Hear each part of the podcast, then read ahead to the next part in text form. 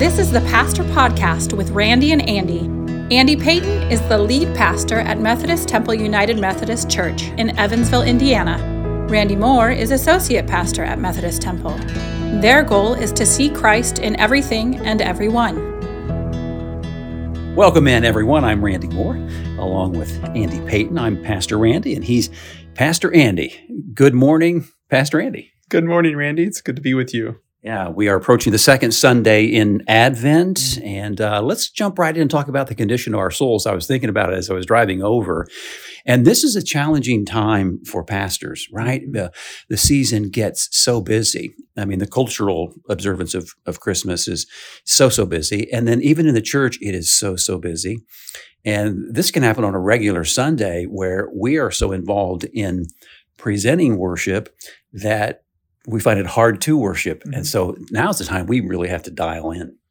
We yeah, you have to be very intentional about creating some space for God's light and presence to shine through. If not, you're just going from one thing to the next thing to the next thing, and uh, you might not even think about Jesus. Right. and and you you you you get done with the whole process of Advent, and it's like, well, what just happened? And right. And uh, yeah, what did it do for our souls? Right. right? right. So yes, yeah, when I came through the door, and I always, I love uh, when I arrive here because there's so much life that's mm-hmm. happening in this church and so much activity, but especially now, bumped into one of our members who's about to go down and start working on the cookies. And so just one more, you know, activity that's going on. And it's all good. Mm-hmm. It's all good. We just have to tap into the deeper meaning of it all. Yes. I just don't forget about the main thing. I, I mean, that almost sounds cliche, I know, but it's just yeah. the truth. Don't forget about the, the love that makes this season what it is and the presence that makes this season what it is. Yes, there, there is every opportunity for our souls to prosper during mm-hmm. this time if we, if we really pay close attention to it.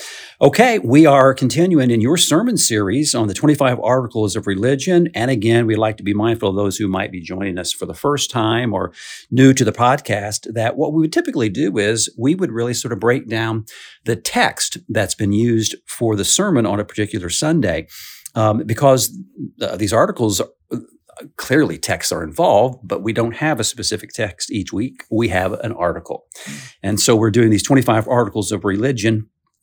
And um, we're already up to, uh, I shouldn't say already because it seems like we've been at it for a while, but we are to article number 18 of the Lord's Supper. And before we get into that, uh, Andy, I'll let you just uh, give a brief explanation of what the articles are.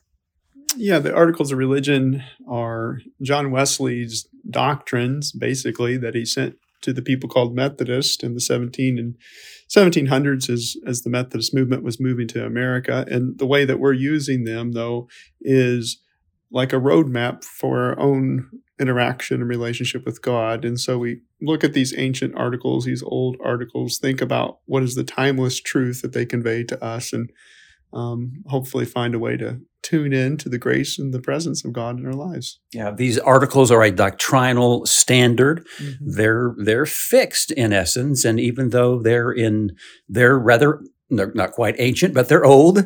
And so bringing them up to date without changing them, we're not trying to change them at all. We're just trying to bring them up to date or at least use language to where they can be applied today, as you said, to find that truth that is, is inside all of that. Yeah, I think I think it would be fair to say we're trying not to get bogged down in the details. We're using them as a means and not an end. I think what could happen easily is we we start to try to dissect what well this word or that word or and you just lose it again just kind of like advent you get so filled up with that debate that you kind of miss the bigger picture of what we're trying to do here in terms of our own spiritual journey Okay, so we're up to uh, of the Lord's Supper, and, and, at least this is one of the twenty-five articles, and there are several of them. But some of them, it's like, whoops, you know, you really do need to explain uh, the background, what's all about. But this one, most people can can connect with. I mean, this is uh, the Lord's Supper, uh, Holy Communion, uh, the Eucharist, and so um, I'm going to read the description and um, in the service on Sunday, we stopped short of reading the entire article, but I'll go ahead and read it whether we get to it or, or not during the podcast. So here's the description of Article 18 of the Lord's Supper. The supper of the Lord is not only a sign of the love that Christians ought to have among themselves one to another, but rather is a sacrament of our redemption by Christ's death, insomuch that to such as rightly, worthily, and with faith receive the same, the bread which we break is a partaking of the body of Christ, and likewise the cup of blessing is a partaking of the blood of Christ. Transubstantiation, or the change of the substance of bread and wine in the supper of our Lord, cannot be proved by holy writ, but is repugnant to the plain words of Scripture, overthroweth the nature of a sacrament, and hath given occasion to many superstitions. The body of Christ is given, taken, and eaten in the supper only after a heavenly and spiritual manner. And the mean whereby the body of Christ is received and eaten is the supper, is faith. The sacrament of the Lord's Supper was not by Christ's ordinance reserved, carried about, lifted up, or worshiped. And so the reason why I mentioned that we'd stopped short uh, Sunday is because you didn't go there in terms of transubstantiation, but it's in there, so I thought I would read it. And it's probably a good thing to point out that these, again, these are Reformation documents. This came out of the Church of England. There was the English Reformation uh, alongside the Continental Reformation, and so a lot of these are are tackling differences with the Roman Catholic Church. And and here this is going on. So w- while these are going to stay here. Um, you know, this isn't such a big issue with us today. I think we've come to a realization that when we say that that Jesus is present in communion, um, we can believe that without going so far as to agree with transubstantiation, even though we're not that far off.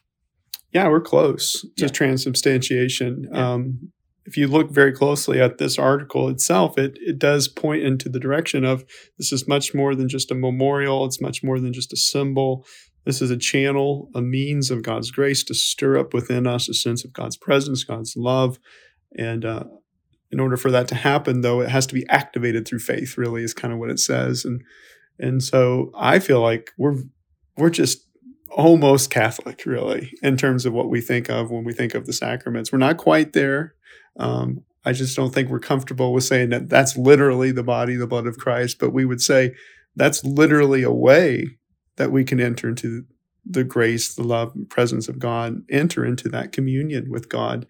Um, and so, yeah, I, I, I get it that it's it's got its context, but it it does kind of tell us, hey, this is much more than just some sort of ritual. Yeah, yeah in your sermon on Sunday, uh, you opened with a story, which is a familiar story because I've heard it. I've heard it before, but it's about a little girl going up for communion, and she, of course she gets a little bitty piece of bread, and she goes, "I want more." Mm-hmm. Which, and what I thought about was that um, in the uh, back in the day, uh, Holy Communion, the supper uh, was a meal. It, it, was an actual meal, mm-hmm.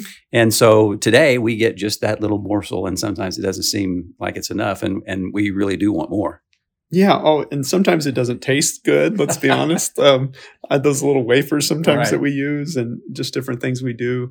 Uh, we've ritualized what used to be a potluck, right? In Jesus' memory, and in that gathering of the the bread and the cup, it was much more than just a potluck to them. To be clear, um, but yeah, we do have a sense like uh, we go forward, we go to worship, we're part of the church, and I think at some point in any of our lives as we participate in the life of the church or communion, we find ourselves thinking, man, I I feel like I should be getting more from this. I, I feel like there should be more happening.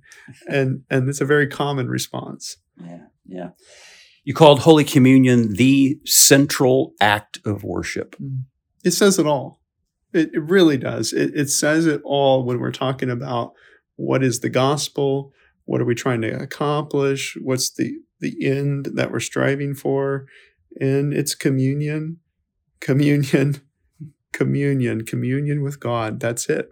That's where we're going. That's what the point is. And and of course we have to reclaim that again and again. And so really it is the central act. We we come together as the body of Christ. We commune um, around the table. We seek to enter into union to use the language of the faith, the union with the presence of the living Christ and living God. And so, yeah, it, it's it is it in a nutshell. And if you take a look at the liturgy, you take a look at what happens with the pastors say over um, over the table whenever we get to that point of communion, um, you do find it's, it's speaking to us what we should become. Yeah. So it's one of the two sacraments in the Protestant tradition. Uh, two weeks ago, we had s- the sacraments as an article of religion. Last week, we had baptism, and, and you described that as um, uh, baptism really represents who we are as God's chosen people. That's what baptism says. And then communion, you said, um, it, it's when we become what we already are. Mm-hmm. Yeah. It, to connect that with some of the Methodist lingo, baptism is the the sign and the sacrament of what we call justifying grace. God loves us just as we are. Doesn't matter how we feel. Doesn't matter necessarily what we believe. Doesn't matter the questions we have. All that stuff. God loves us just as we are. And in baptism, that justifying grace, we call it, is claimed. In the sacrament of communion, though, that's more like the sanctifying part of it, the transforming part of that grace. And so um, we move from the chosenness of our baptism to the communion offered in the Lord's table. And, basically, we become aware and awake to the life giving and loving presence of God. And so, boy, they just, I mean, theologically, they're just perfect in terms of they're like two sides of the one coin that we call salvation. They're two sides of the one coin that we call grace or faith and all those other labels that we throw at it. It's like just ritually perfect if yeah. you if you understand what they're conveying. Yeah. Having said that, this came up in my Sunday school class on Sunday. We started talking about why is communion open in, in the Methodist Church.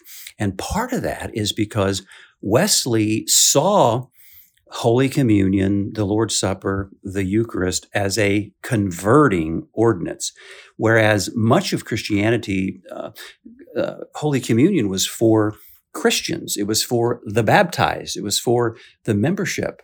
But Wesley saw something in it to where, no, this could be something could actually convert someone where that justification happens. And so that's one of the reasons why our communion is open to everyone, sinners, uh, even. You know, in, in many traditions, you have to sort of uh, ask for forgiveness of your sins and sort of come to the table cleansed. Not in the Methodist tradition. You might come and be converted through this sacrament. Yeah. It, I mean, I'm pretty sure God has not denied God's self to anyone by virtue of being created. God is with them. Yeah. So who are we? Who gives us the right yeah. to deny God's table to somebody that God has chosen to love into existence? Now they might not be aware of that yet, and that's why we would offer it to them. And in the end, we talk about who's worthy, who's unworthy. Really, none of us are worthy. None of us. Right. And so, yeah, the the exclusion of people from the Lord's table is so symbolic of the tendency we have to become exclusive with our faith. Mm-hmm. The way we ritualize that out, the way that lives out in some of Christianity, it is this us and them business, and it just misses. It just, oh, it's the worst. it misses the gospel. That is why it is a joyous occasion. Um, I notice, of course, when we are celebrating communion and serving the elements, that people will come and you can tell that they're observing it as the memorial that it is. That's an aspect of it. Others come, man, they they just can't keep the smile off their face. Mm-hmm. I believe it is. It's all of this, but it is a joyous occasion. This idea that even I, even the sinner that I am, mm-hmm. can come and receive the body and the blood. It's amazing. I'm unworthy for the gift of life I've been given. I'm unworthy of all of this, being here, being a part of that. Yeah. And the language of the great, we call it the great Thanksgiving. That's the language we use for it. Think about that. Yeah. This is meant to be a, a celebration, a, an act of gratitude, a, a proclamation over the gift of life. We come to God and we say, Thank you. Thank you. Thank you for your body, for your blood, for giving yourself unto us. It, yeah, it's it's wonderful. yeah. yeah. In your sermon, uh, you broke it down into really two parts. Uh, the first, you talked about the history, and then you talked about the liturgy. And this was really the bulk of the way you approached your sermon was to go through the liturgy and and explain it as you went through it. But biblically, you talked about these simple elements. Uh, last week, the simple element of water, and and this week, the simple element of of, of bread. Mm-hmm. Yeah, um, bread's critic uh, central to the Bible, and how it tells the story of God's presence. And we I connected that some with the Hebrew people as they moved from Egypt to the promised land. And then of course went into the life of Jesus, who taught us to pray uh, give us this day our daily bread. Jesus multiplied loaves, and then at, at the end, he invited the disciples to remember him through the breaking of bread. And so, bread is a central sim- symbol in terms of what it conveys, in that it speaks to God's sustaining presence within our lives. And so, uh, I just wanted to make note of those kinds of things before we actually jumped into the sacrament. Uh, overall, though, um, the bread of our communion, as I've kind of mentioned, is meant to stir within us that sense of God's presence. It invites us into what the New Testament describes as koinonia.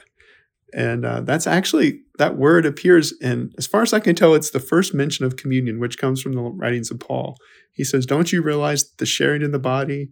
I mean, the sharing of the bread is sharing in the body of Christ. And that word uh, that he uses for sharing is koinonia a lot of times when uh, we as Christians have used that word, we'll connect it to like fellowship or community, people getting together. But there was another layer to it uh, for Paul. Uh, koinonia was about communing first with God, which led to a communing and community with other people.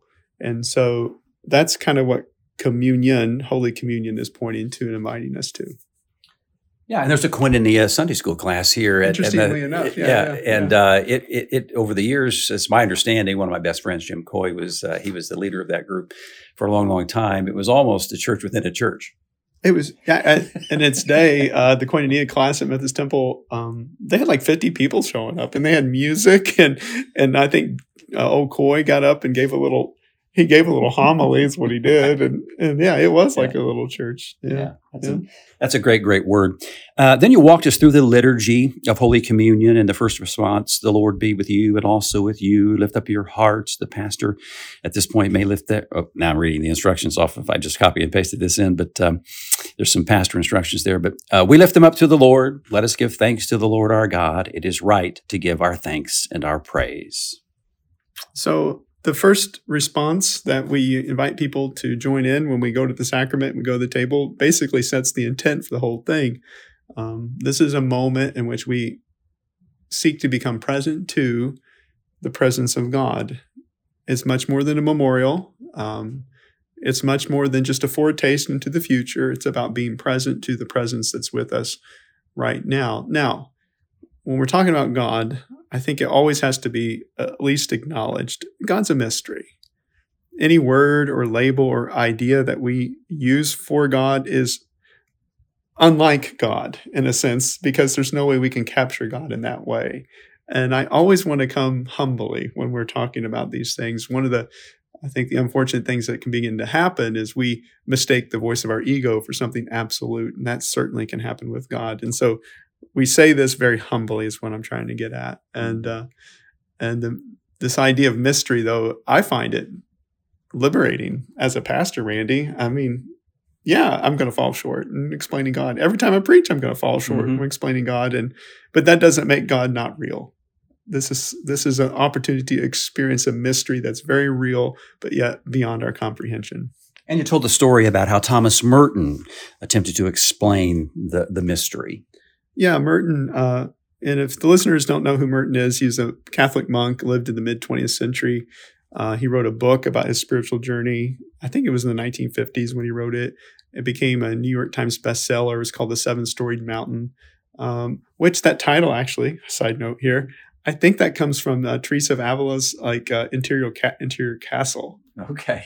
And and that she uses like an interior castle that we climb in terms of our own spiritual journey as we grow. Seven stories. And that's it's a seven storied mountain. Yeah, that's where that's where he gets that. But anyway, okay. uh, it became a, a, New York Times bestseller back in the day, and people started coming to Merton and asking, you know, show me the way, show me more. And and one person that came was from New York, was a ballet dancer who was basically like an agnostic. Really, yeah. he didn't know uh, what he thought about all this stuff, and and so the monks got together though, and of course they welcomed this ballet dancer into their community and and let the, let him participate with them. And uh, when it came time for communion and mass, the ballet dancer goes to Merton and says, "Hey, I don't get it. This is weird. You know, this body and blood business. What's going on? You know, these words that you're using. That's weird." And and uh, Merton replied to him and says, "Hey, look, really, what this is about is it's entering into the ballet of of life. It's entering into the dance of life. It's it's an invitation to enter into the song that God is singing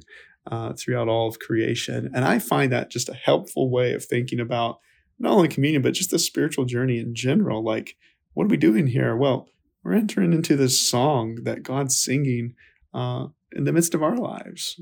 And we're trying to harmonize with it and live our lives according to it, what it's trying to do and within us. And yeah, And to yeah. meet somebody in their own experience as a ballet dancer, a ballet dancer would see that that dance is more than just prancing around on a stage. There's an interpretation of, of life that's happening there. I'm sure it Mm-hmm. was very helpful. it's poetic, it's it's beautiful, but yet it takes discipline. I think you you talk to any ballet dancer from New York City today, they're going to tell you they've spent hours Yes. of, of working at what they're trying to do. And so while it looks like something effortless is happening up on that stage, um, it's not. It, it takes a lot of discipline. So we come to the second response in the Holy Communion liturgy, and a lot of times it's sung, Holy, Holy, Holy.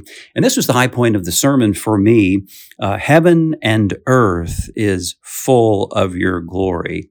Heaven and earth is full of your glory. We can understand how there could be some glory in heaven. Uh, we anticipate, you know, maybe a glory in heaven, but glory on earth too. Absolutely.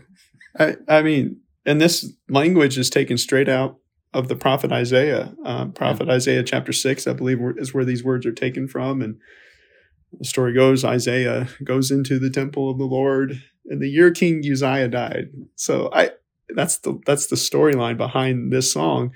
So it's in the midst of a prophet's grief. Yeah. He, he goes to pray, and God's presence begins to shine through, and he has a a mystical encounter with God, Isaiah does, and says, Oh my gosh, the whole earth is, is full of God's glory shining through. And we didn't see it. And we didn't see it. And boy, it, it just conveys that the tendency we all have to, we're walking through this miraculous universe that God has spoken into existence and God's light and glory are always shining through, and we just don't see it. Um, You said we don't see it because because of sin, um, but you need to go on and talk about what we're talking about. We're talking about sin. yeah, um, sin is a state of being. Uh, before it's a conscious choice, it's always a, under. It's classically always been understood as, as a state of being. I, I'm not just going rogue here when I said what I said. Yeah. um, uh, unfortunately, the word sin has been used to to beat people up, put people down, control people, put them in this box of submission around these certain behaviors. Um, but that really misses the bigger point of what sin's really pointing to, in that sin is this state of being, this estrangement, this exile that happens when we, as human beings who've been created in the image of God, we forget about the mystery of God's presence. And so basically we're we're kind of walking through this world in a state of homelessness or you know, we what's wrong? Like like why do I not feel at home? And it's because you forgot your home. You forgot the presence that made you. And that's sin. That's sin. And it comes out uh, when we're we're living in that state of sin. It, it, it it's expressed in many different ways, but overall, basically what happens is you start looking to the created world around you. We all do this. And we want it to fulfill this deep and longing, this longing desire, this desire within our heart. We we look to the world to fix that desire. And that's that's classic, classically speaking, when we worship the created like it's the creator, which is what, what's really what's happening, that's idolatry. And and it always ends poorly. when we worship the created as if it's the creator. Um, we we get mad and we get angry. Uh, we lust for more. We become greedy and sometimes even violent because we get so frustrated. It, I keep doing this. Why is it not fixing it? Why is it not going away? And um, yeah, You said that people uh, don't love that well. And that's not being overly critical of people, of, of the children of God, but just like we, you and I are in the state of sin, everyone else is in that state, state of sin to some degree. And so we can only be so helpful to one another and we and we and we come up short Mhm. Yeah. We're limited. Yeah. We're limited. Yeah. And and what happens, especially in a person's life, is there's people in our lives that we expect them to love us the most. And they fall short of it. And that hurts. It hits deep. It's, it could be a parent, a, a grandparent. For a lot of folks, it's the church. I came to this place that, hey, you're supposed to be good at loving, and you're not good at loving, you know? Right. And and it it's like it's got this traumatic effect and and then this pain starts to exist within our lives and if we're not careful we get stuck in it and we get i think of a way to describe it. It's like we get we start becoming led by that pain and we become cynical and angry and different and shut down. And back to isaiah's song the earth no longer shines with the glory. Our lives never shine with the glory don't shine with the glory anymore. And the older you get it the temptation becomes even greater i think because you get weighed down from all these experiences. So the solution is forgiveness. Mm-hmm. Yeah that's the the gospel's invitation. Uh, the world will tell us to fight or uh, another way that the world invites us to respond is we flight and flight comes through seeking these various pleasure cruises that our society likes to offer us. Um, but the gospel's invitation to this pain is to forgive it. And there's different ways to understand what forgive means, but I think a helpful way to think about forgiveness in this context would be we forgive people for not being God. We forgive people for not being able to love us the way only God can love us. And once we do that, then we're set free uh, uh, to see God's light shining through them, really. We're able to receive their limited love as an echo of the unlimited love of God. That's what happens when we forgive people. And uh, I don't know of any other way that I can love people really than through the lens of forgiveness. Hey, I'm going to, hey, Randy, you're imperfect. I'm going to love you. I'm going to forgive you for not being God. And therefore I can welcome those signs of love that come through you to me. And, and then likewise, you know, if you're able to forgive me, then you're able to welcome those signs of God's love from me to you. And, and that's the basis of, of fellowship and communion and community. And so we proclaim the mystery of faith, which is in the third response Christ has died, Christ has risen, Christ will come again. Yeah, and then we're back to this unlimited love. Then, what is the mystery of faith? God's love is so vast, it transcends even death. That's it. That's it. That that longing for love that we go searching for it. It's real and it's available and we claim it through faith and it's embodied in Christ it's given in Christ and it's it's there and it's real and uh, we can become aware of that love awake to that love which is what the spiritual journey is all about mm-hmm. and you describe that as as communion and then the final response is amen mm-hmm. which means so be it so be it yeah yeah so the, the question becomes then how do I know if I'm growing in that love really? It's one thing to say it in my head, but how does it become a part of my lived experience? And and we're back to the child who says I want more. How do we get to that place of more? Uh, what happens? And uh, I've spent the last five years, six years of my life trying to figure out how to describe that and find it in my own life. But if I could just summarize what begins to happen as we go to the table again and again, as we open ourselves to the presence again and again, what begins to happen is our lives begin internally, internally, our lives begin to shine forth with the light that the Advent wreath embodies. Mm-hmm. The Advent wreath is perfect. We're right. back to Advent now. Increasing light. Yeah. Yeah, increasing light. And what is that light? What is it like? It's hope. It's it's joy. It's peace. It's love. And uh, I don't want to go on a tangent here, but I, all I will say is spiritual hope is not what you think it is. Spiritual joy is not what you think it is. Spiritual love is not what we think it is. It's not what we think it is. And uh, I hope to spend some time talking about that. What is it? Mm-hmm. And it's something that comes about as we habitually become aware of God's love in our life on a day to day basis which is why Wesley would talk about the duty of constant communion, for example. You know, people say, well, hey, I don't want to go to the table that much. You know, it's going to lose its meaning over my life. Yeah. No, no. The duty is constant communion. We're trying to, and why do we do constant communion? Because we're trying to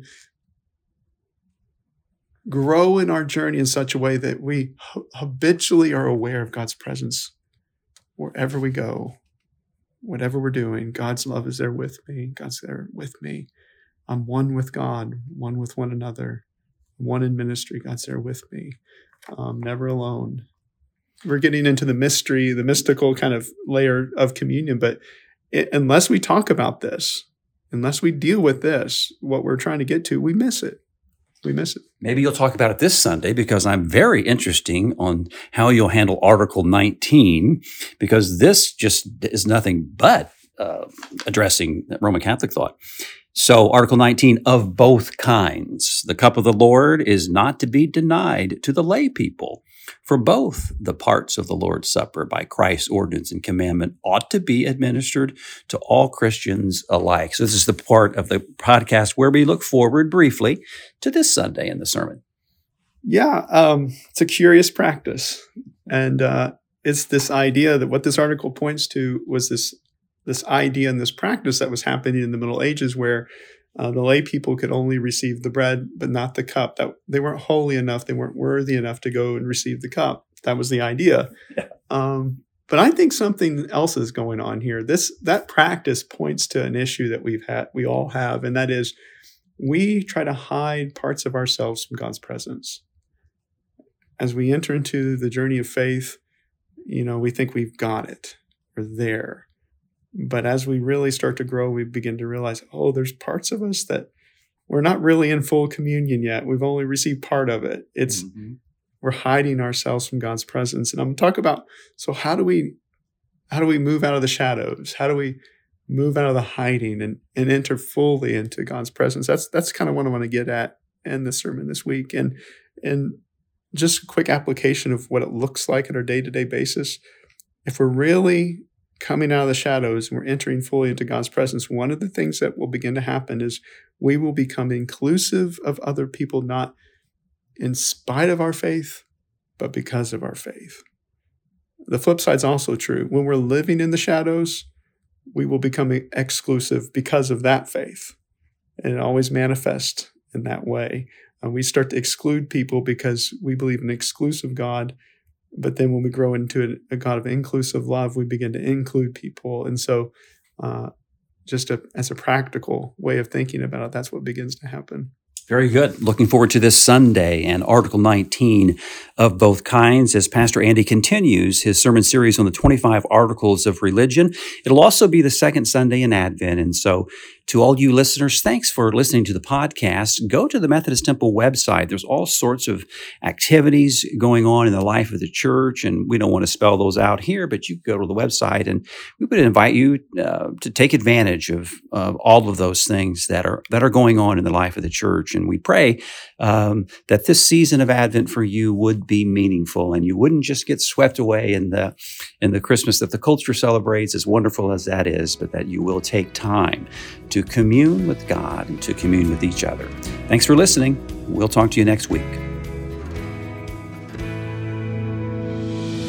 This has been the Pastor Podcast with Randy and Andy. You are welcome to join us at Methodist Temple in person or online. Methodist Temple is at 2109 Lincoln Avenue in Evansville, Indiana. Our traditional Sunday morning worship service is at 8:30 with our contemporary service at 11. Log on to our website at methodisttemple.church. We see Christ in you.